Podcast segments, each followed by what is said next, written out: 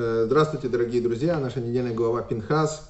События предыдущей недельной главы рассказывает, как э, Билам, нанял, Балак нанял Билама, э, чтобы он проклял еврейский народ. Вместо проклятий вышли благословения, мы об этом говорили.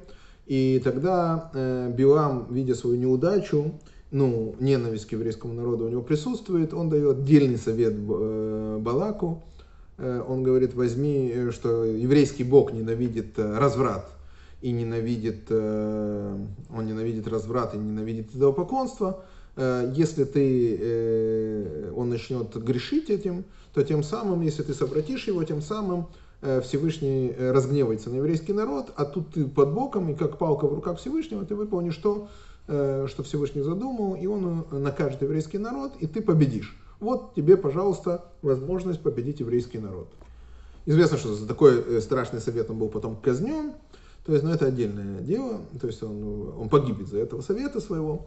Но мы говорим о том, что совет оказал действие, и действительно Билам э, был хороший советчик в этом отношении, в кавычках, да, он дал этот совет, и Балак начинает действовать, он посылает в еврейский стан Э, блудниц, и в том числе свою дочь личную, да, который, и эта история в конце этой главы, он посылает э, блудниц, эти блудницы выполняют свою миссию, совращают еврейский народ, и ничего удивительного, ведь это Маав, Миав от слова, это потомки, это развратные народы, вот, которые произошли от своего отца, и даже не скрывает, Миав, поэтому Маав от слова Миав, вот, и вот этот развратный народ э, делает эту функцию. Кстати, рассказывают очень интересно Мидраш, как это происходило. Они торговали шелком или льном, я не помню. И когда еврейский народ э, подходил, то есть там продавала пожилая женщина, он заходил, говорит, что-то у вас выбор маленький, говорит, а вот вы зайдите в ту комнату, там выбор побольше, заходит, там начинает демонстрировать полуобнаженная женщина этот выбор, и как в том фильме «Не виноватая» он сам пришел, то есть на него это оказывает неизгладимое впечатление, и он не может устоять, хочет согрешить с этой девушкой, которая э, только этого и ждет, как бы, и его к этому как бы пытается подвести. Вот, она говорит, подожди секундочку, нужно поклониться моему Богу. Какому моему Богу? Бог Бальпиор. Слово пиор созвучное с другим словом, э, то есть сами понимаете с каким. Э, у него было очень интересное поклонение, то есть такое необычное, что ставили идола, человек на него испражнялся и тем самым поклонялся Богу. Скажете, где, откуда это такое глупое поклонение, но это мы сейчас попробуем объяснить. Прежде всего, да, то есть мы объясним, почему такое поклонение было. В Хасидуте объясняется, что все, что в этом мире происходит, вся энергия, которая спускается в этот мир, все, что у нас есть, все удовольствия этого мира, это как пища. Когда мы поедаем пищу, в пище есть большинство э, питательные элементы. Во-первых, в пище есть и большинство непитательные элементы, которые выходят с распадом, да, то есть как бы это отходы отходы, которые выходят из нас, испражнения. Теперь наши испражнения, которые вышли от нас, Тора говорит, называет это, это удовольствие этого материального мира. Это все, что не направленное на служение Всевышнего, побочный эффект. То есть, поедая обычную пищу, да, то есть, хотя Э, мы хотим подняться к святости, мы хотим э, взять в этой пище питательную энергию, но с питательной мы берем также э, неорганические, всякие вещества, которые должны быть выделены, они не перебар... они перерабатываются и как отходы выделяются в этом веществе.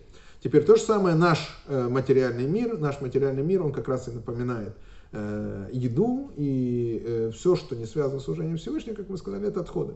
И поэтому она говорит, раз ты пришел ко мне, да, то есть ты предпочел э, физическое удовольствие со мной, ты предпочел его духовному другой работе. То есть ты признаешь, что есть в этом мире, можно идти за физическим удовольствием. Раз ты это признаешь, признай до конца. То есть мы те, которые живем физическое удовольствие. Мы живем свое физическое удовольствие. И поэтому это наш Бог, которому мы показываем, что мы поклоняемся отходам. Это Бог отходов. Отходы это деньги зачастую бывает, которые направлены не туда, да, то есть не святости. Отходы это разврат, отходы это э, вкусная еда, ради, ради, чисто ради удовольствия. Короче, любые удовольствия в этом мире это отходы. А, ты признаешь, что это отходы, пожалуйста, вот поклонись так. То есть, э, по простому смыслу, что-то думаю, ну что, тяжело мне. То есть, наоборот, как бы я не уважаю этого Бога, так я на него еще надел, но тут есть духовный смысл, поэтому очень странно, потому что многие задают этот вопрос, почему Бог пиор, вот мы на этот вопрос сейчас ответили. Теперь мы продолжаем идти дальше, мы ответим, э, продолжаем, э, что произошло, вот, и евреи начали этим заниматься, особенно колено Шимона в этом преуспело, Вот, и тогда происходит такое действие, что глава колена Шимона, Зимри, да, берет э, царскую дочь э, Маава и публично подходит к Маше и говорит, Маше, скажи, это разрешенное или запрещенное? Если бы Маше скажет, что это разрешенное, говорит, так мы же не делаем никакого греха. Понимаешь, что мы делаем запрещенного? Народ не может устоять против этого соблазна. Почему Тора это запрещает? То есть, да, возьмем и будем, значит, э, сделаем это разрешенным этим действием. Вот, если ты скажешь, что это запрещено, так как же ты сам женился на Мавитянке. Известно, что жена Маше, то есть была э, Цепора, это была дочь Итро. То есть получается, ты сам женился на Мавитянке, тебе можно, а нам нельзя. То есть что-то здесь не то. То есть, и этим самым Шимон хотел, объясняет Рэба, говорит о Шимоне очень большой, то есть э, о Зимре, очень большой схуд. То есть он говорит, что Зимри хотел э, спасти еврейский народ. Он не то, что хотел сильно заняться э, тем, что он занимается, не то, что он так сильно хотел с ней переспать, ну, я не отрицаю, что удовольствие он хотел получить, но в тот момент он просто встал, да, вышел из Оиля и сделал это действие. То есть Тора говорит об этом, что он не просто он с ней жил, и он хотел это публично показать, чтобы ему было это разрешено. Он хотел облегчить для еврейского народа, для его колена, э, потому что происходит, началась эпидемия, евреи делают, он, начали люди говорить, смотри, что происходит, он должен вывести это в другой ранг. Э, чему это подобно? Это подобно поколению Ноха, когда пишется, Нох был праведным в своем поколении. Почему праведным в своем поколении? Когда такое окружение паршивое, тогда твои действия даже э, немножко хорошие выглядят намного праведнее, то есть как праведные. То есть он думал, если я это сделаю, я введу это в другой ранг, я покажу, что не, ну, народ не в состоянии устоять перед этим грехом, то есть раз народ не в состоянии устоять перед этим грехом, то надо э, менять что-то, надо делать это действие разрешенное. Какую ошибку он совершил? Да, это забегая вперед, я скажу, ошибка очень страшная, потому что мы видим многие люди, которые уходят э, из равновесия. То есть или это из-за э, гордыни, там, не скажем, из-за ненависти, то есть это Билам, это Балак, это Корах, который сделал действия, которые необдуманные, это Аман, там еще другие люди, которые делают необдуманные действия. И также это может быть действие из любви, из любви, это подобно Шимону, он хотел, э, ой, Зимри, он хотел, э, он любил еврейский народ и пытался за него заступиться, тем самым сделал действие, которое не совсем правильное. Также мы видим действие Мирьям, которая праведная Мирьям, она сделала действие, она подошла к Маше и говорит э, публично, она говорит, ты что ж делаешь такое, ты не живешь со своей женой, и тут же покрылась пятнами, хотя она хотела хорошее, она считала, что это правильное поведение. Вот. И мы видим еще другие вещи, когда наоборот, мы видим Пинхас, который подходит к Маше и говорит, что тут творится тут такое. Берет копье, как то, что мы будем говорить дальше, да, и выполняет то, что он выполняет. То есть мы продолжим по тексту, что по тексту происходит, что Пинхас видит, э, мы это продолжим потом. Вот. Или мы возьмем э, дочери Цалфахада.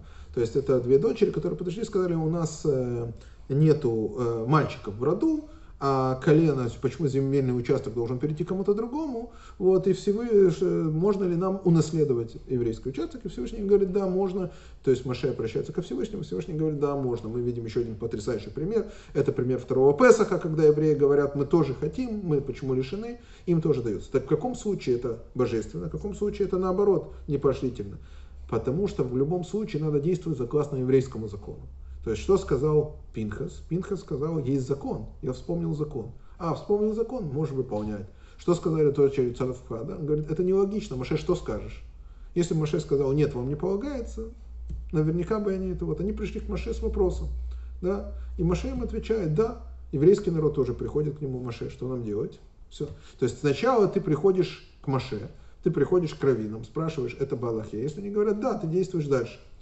Э, вообще, когда у человека есть Рэбе, ему очень удобно. Он знает, что Рэбе говорит. Он может прийти, он знает, что это правильное действие. Хасид, настоящий хасид, не делает э, действия, которые противоречат тому, что хочет Рэбе. Почему? Потому что Рэбе знает, как правильно. То есть здесь не может быть ошибки. Когда есть рядом Маше, то нужно обращаться к Маше и спрашивать его, как правильно поступать.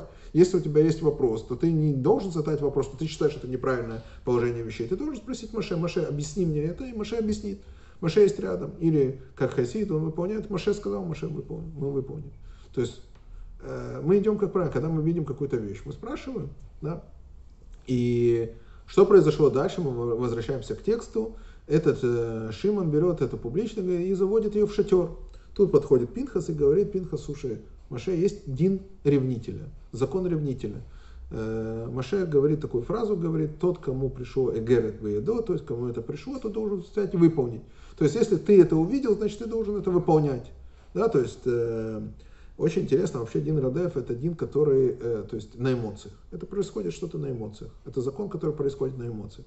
Человек эмоционально озабочен совершением греха, да, и вот именно Дин Радев в этом случае, именно тогда он может. Если бы он спросил, а могу ли я его убить или я не могу его убить, да, то есть он точно знал, что он может его убить, он точно знал. На всякий случай спросил у Маше, ты нас сам учил Дин Радеву? Все, теперь давайте разберем этот Дин Радев, вот этот закон ревнителя. Теперь закон ревнителя очень интересный, он действует только в трех случаях, это очень важно. Какие три случая, когда действует этот закон? Это вор, который украл что-то из храма, тогда действует этот закон. Да, это проклинающий имя Бога, тогда может быть ревнитель.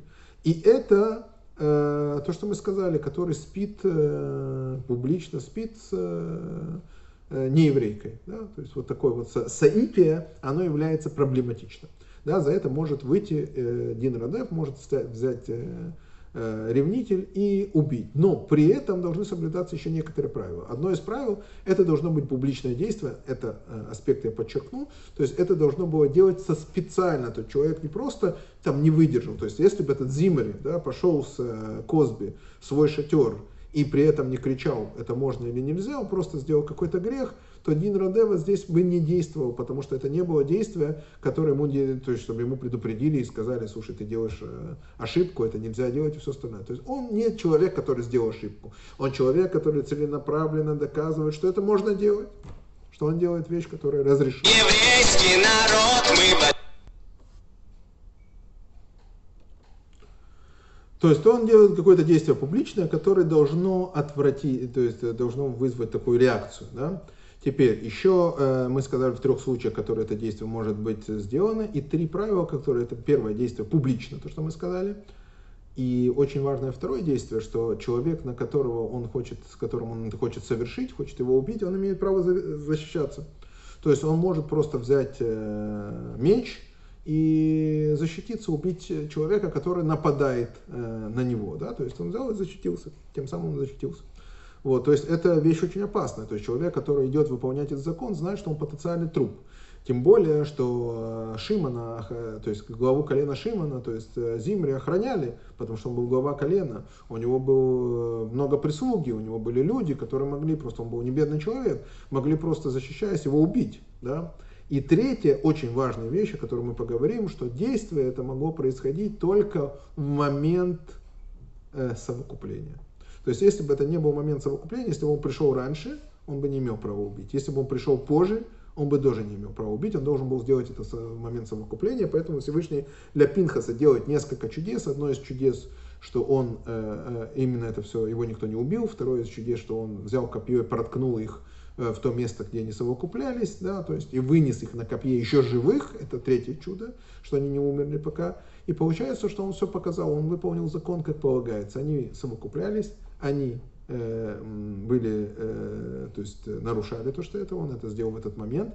И третье, потом Всевышним заслугу делает его, э, третья вещь, он его делает первосвященником, дает ему статус первосвященника, и поэтому вот эта вот работа копьем должна была быть чистая, что они могли умерли только после того, как он их выкинул за пределы стана, да, вынес и выкинул за пределы стана, тем самым он остался чистым, не было нечистоты смерти, он смог быть первосвященником и выполнять свою работу первосвященника. Итак, эти три чуда, которые случились с Пинхасом.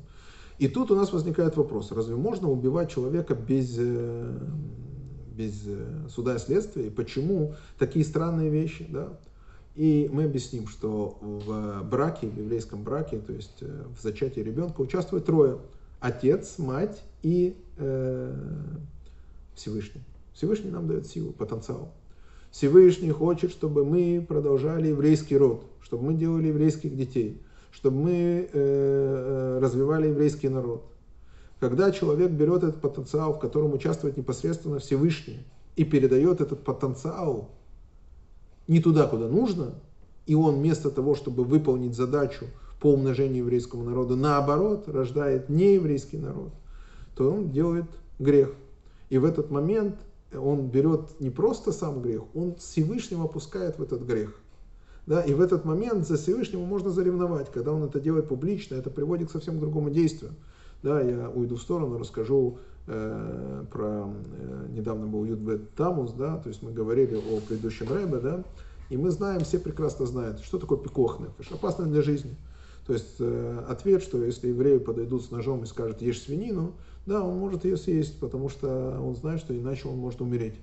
Да, если еврей там скажет нарушишь шаббат или мы тебя убьем, он может это сделать. Единственное, что когда это происходит публично, да, и, и для того, чтобы выкорчевать еврейскую жизнь, тогда он это сделать не может да, то есть он имеет право пойти на самопожертвование. Это мы видим э, в Йосиф Ицхаке, который, который предыдущий Рэбе, который э, сравнивается с Пинхасом, да, что он э, до последнего момента, он, когда его приговорили к расстрелу, да, и когда расстрел сменили на ссылку и сказали, выезжай в шаббат, в шаббат по закону можно было сказать, что это пикох нефеш, и многие хасиды уезжали в шаббат через Польшу, потому что для сохранения жизни они это делали, потому что меньше проверок было в шаббат, не думали, что хасиды едут в шаббат, вот. И в шаббат они многие уезжали, потому что если поезд отправлялся в шаббат, они отправлялись в шаббат, потому что оставаться в Советском Союзе на тот время, в те годы, религиозному человеку было опасно для жизни. И поэтому сохранение жизни можно было так. Но Иосиф Ицхак, когда ему сказали, что вы выезжаете в ссылку вместо расстрела, и это будет в субботу, он сказал, в субботу не поеду. Они говорят, вы не понимаете, вы играете за огнем, мы, сейчас можем расстрелять, дать срок, опять же это вот. Он говорит, делайте, что хотите, я в субботу не поеду, потому что э, Иосиф Ицхак понимал, что это шло дело о том, чтобы выкорчевать еврейскую жизнь, да, чтобы показать, что его пример мог послужить примеру уничтожения еврейской жизни. И когда встает еврей из еврейского народа и публично говорит, что все нормально, то, что я делаю, что я делаю разрешенную вещь, и что так должны поступать все, это идет выкорчевание еврейского народа. В этот момент становится, стал человек как Пинхас, да, и сделал свое дело, да, то есть и поэтому это нужно было в этот момент – Почему именно в этот момент? Потому что если бы это было после, то уже дело сделано, извините, все. То есть он уже отдал свою силу, и за что его теперь убивать? Да, то есть за то, что он сделал какой-то грех, нет, уже ревность прошла. То есть это э, именно момент этой силы, именно самой момент передачи. Самое страшное это момент передачи. Кстати, одну важную вещь, которую мы должны сказать, что в Торе нету наказания э, посредственно, то есть наказания истории за связь с нееврейкой. Что делает вывод? Раз нету наказания, значит, это вещь разрешенная. Это неправильный вывод ни в коем случае. Это не значит, что вещь разрешенная. То есть у тебя нет наказания смерти, у тебя нет наказания это. В Торе есть запрет, не женись на них. Да? Потому что человек, который женится, это уже проблематично. А спать с ними нету запрета как такового. Да? То есть это запрет мудрецов, которые говорят, что любой человек, который живет, рано или поздно он будет э, не только жить, а и женится, и все остальное. Поэтому наши мудрецы это запрещают, и по другим действиям, именно как раз из этого момента, что вот этот вот э, потенциал, вот эту силу мы отдаем не туда, куда нужно, это очень страшно, все. Но так как не было наказания конкретного истории за это, э, очень многие евреи, то есть не многие евреи, были э, времена и были поколения, когда этот закон нарушался. Были поколения во времена Эзры, когда были совместные браки, там, и были другие времена. И для меня лично важно, что мы говорим, что только в момент греха. Что значит только в момент греха? Потому что мы видим, что иногда становятся очень сильные ярые ревнители и говорят там, как вы можете. Да? То есть ко мне приходит иногда семья, да, то есть смешанная семья, скажем. Да? То есть понятно, что это совершенный факт, который мы получили. Получили не по своей вине. Да, почему не по своей вине? Потому что нас не воспитывали. Наши родители нам не передали, это можно, это нельзя, что можно, что нельзя, не передали еврейское воспитание. И мы получили то, что мы получили. Мы такие, как мы получились. Да, то есть, и если нас руководит любовь к еврею, то мы будем видеть в нем положительные качества, а не искать в нем отрицательные качества.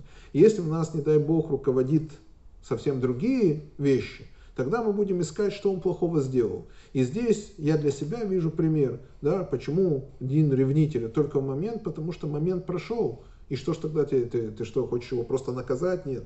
Мы хотим его исправить. То есть вопрос, что мы должны евреи исправить, а не наказывать. То есть наказание не нужно ради наказания. Наказание идет ради исправления. В тот момент, да, действительно, это был страшный момент.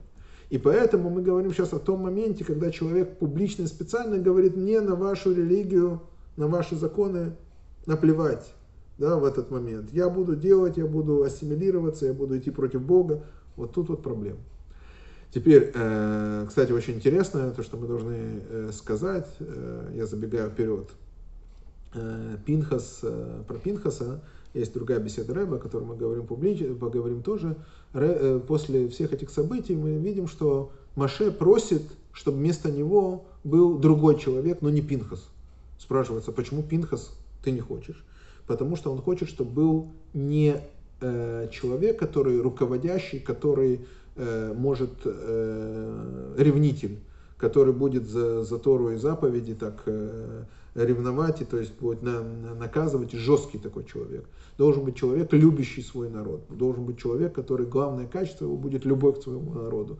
Чтобы это не был такой же человек жестокий, потому что Машек боится, что он говорит, что если с нашим поколением так себя вести, как Пинхас, то результат, да, то может быть плачевный, то есть может не остаться того, кого, каким ты будешь руководить. То есть и поэтому Маше недостаточно, чтобы Пинхас, он, он очень просит Всевышнего, чтобы это был именно не Пинхас, хотя Пинхас очень правильный человек. Да, Пинхас был важный момент, нужный момент, он остановил Магефу, все. Но не всегда нужно, то есть качество, обладающее Пинхаса, это не для руководства еврейского народа, это качество для того, чтобы делать свою работу. Это очень важное и хорошее качество. Но руководитель еврейского народа, самое главное в нем качество, должна быть любовь к евреям.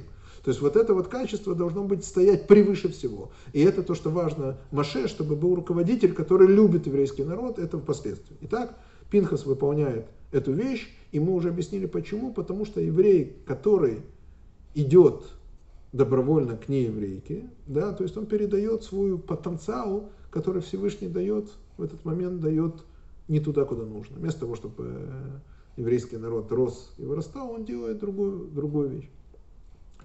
И э, здесь очень важно, что э, нужно сказать, вот это такая очень интересная вещь, которое я хотел сказать, что э, очень страшный закон, если мы будем разбирать закон, для меня он страшный, ну как бы, ну нет страшный закон, я не опираюсь на свою там эмоции, да, если в плен попадают евреи, там попадают мужчины и женщины, то очень удивительно. Э, говорят, э, что при выкупе в первую очередь, если не хватает денег, выкупает не женщина, а мужчин. Такая гизанутная, видите, мы можем сказать, не гизанута, как бы такой как бы страшный, странный вариант. Почему? Потому что пишется, что когда мужчина, да, то есть его насилуют, то есть насильно, или он а, а, с, э, ну, идет на грех э, со связью с нееврейкой, да, то от этого э, страшное, то от этого не родится еврей. Да. А когда женщину даже насилуют, все равно еврейский народ остается. Да, то есть все равно ребенок, которого она родит, он будет евреем. Да это, это, это не очень приятный такой пример, который я привел, но пример такой есть смешнее, потому что говорят, в первую очередь спасает э, мужчину, потому что если мужчина именно в те времена, когда есть вариант, что мужчину там отдадут там для разврата, да, то есть отдадут для разврата, тогда спасает э, в первую очередь э, мужчину, потому что женщина, она сотворена такая, то есть если ее насилуют, на ней нету смертного греха, но если мужчина вступает по принуждению в добровольную, э, по принуждению в связь с нееврейкой, да, то тогда на нем есть этот грех, и он наказывается. Женщина нет, а мужчина наказывается. Да, потому что она не виновата, ее насиловали. Скажем, к примеру, э, история известная в Пурим, э, с Эстер, которая ходила к Ахашвирошу, и она не могла ему отказать, потому что иначе бы она умерла. И в этом случае она вынуждена была, она была как каждый раз как будто бы изнасилована вновь, то есть ее как будто бы каждый раз насиловали. Вот. И Дин Радев, кстати, распространяется, мы спросим, а на, неевре, а на еврейку распространяется? Вот. И нам иногда кажется, что когда еврейка живет с неевреем, это все нормально. Все равно дети-то будут евреями. Да, то есть все равно дети-то будут евреями. То есть как бы дети-то будут евреями, но ты нарушаешь э, волю Творца.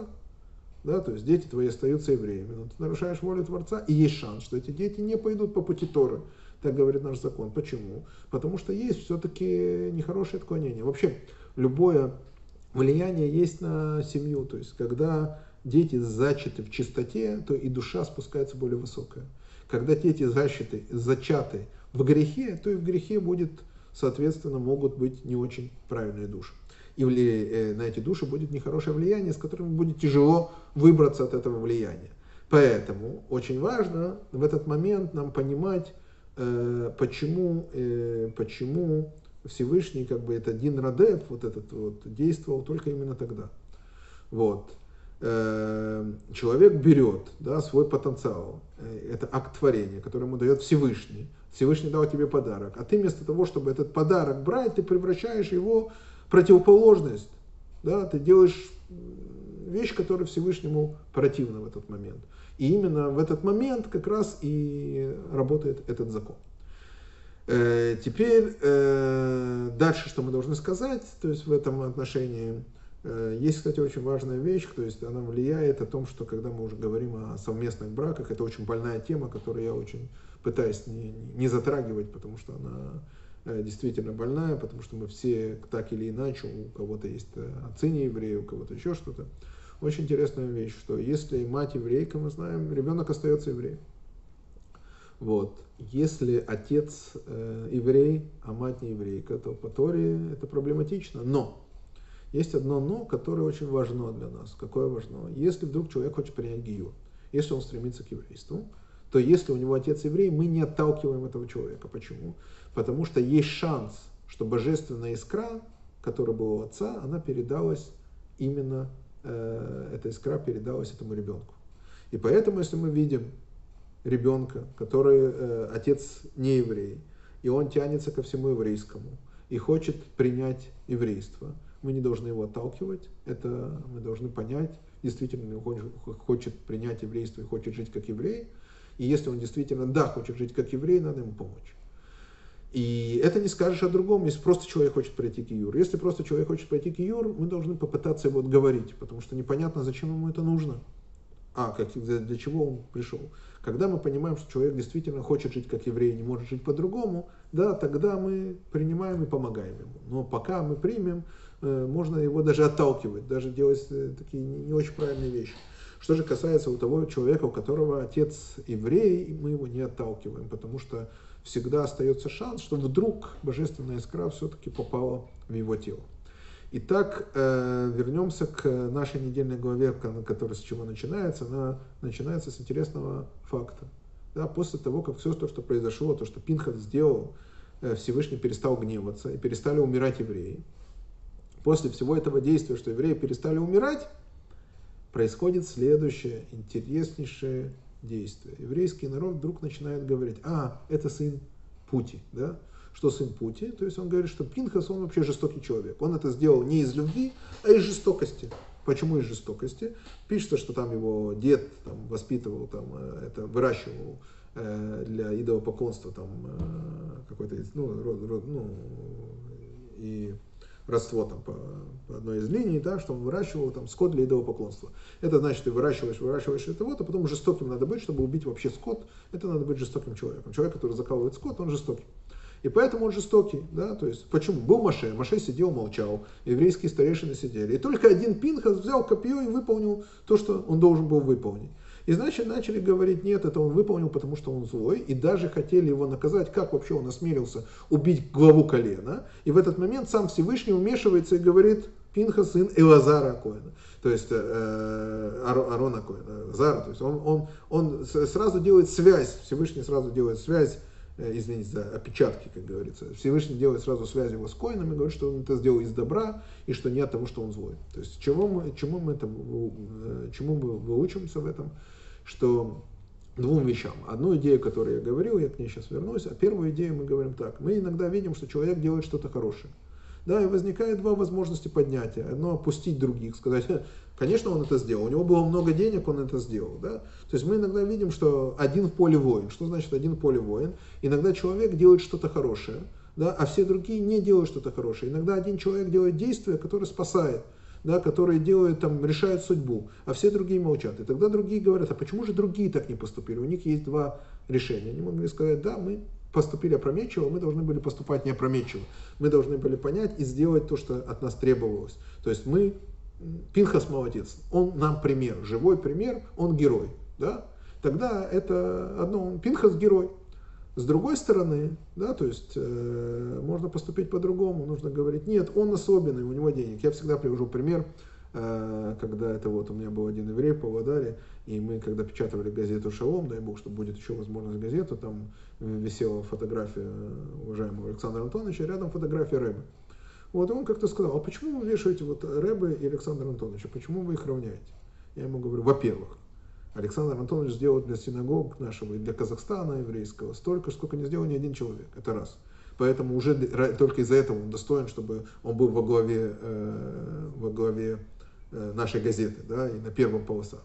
А второе, да, то есть если повесили тебя, да, ты бы молчал, да, то есть ты бы молчал, да, потому что человек говорит, его он же не удостоился, он этого не сделал, так чтобы оправдать, почему этот человек это не сделал, а почему сделал, он говорит, ой, то есть я говорю, то есть я это не сделал, если бы я был на месте там другого, я бы делал гораздо больше. Что бы ты делал гораздо больше? Вопрос, поэтому ты не на месте. И вторая вещь, которая говорится, вот как раз, кто находится на чьем месте.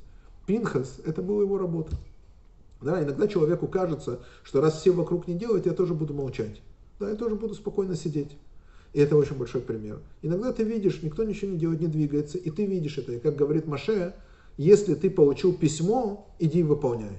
Да, то есть, если Герет пришел к тебе, то есть, если к тебе пришла запись об этом, иди выполняй. Если тебе попало э, на, на глаза эта вещь, иди выполняй. Я помню, когда мы открывали синагогу в Караганде, да, то есть, и как бы, когда я обращался там туда-сюда, говорит, не было возможности. Раз не было возможности, раз тебя вопрос этот интересует, значит, не кто-то другой должен пробивать этот вопрос, а именно ты. Раз какой-то конкретный вопрос попал к тебе, значит, это твоя работа. Это была конкретного Пинхаса работа, и он ее выполнил. Так и каждый из нас еврей. Мы не должны смотреть, что кто-то ниже нас, что кто-то не способен это сделать, что все поколение молчит, что все ведут себя неправильно, а я что буду рыжий? Нет.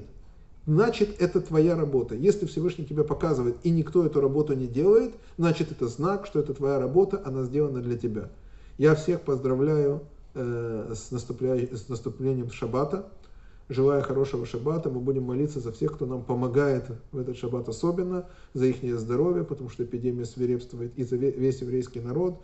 Давайте все вместе в этот шаббат прочтем еще один Таилим, чтобы э, эпидемии было меньше, чтобы мы, евреи, и все, кто вокруг нас окружает, не пострадали, и чтобы э, эта гадость ушла со всех людей на всей земле.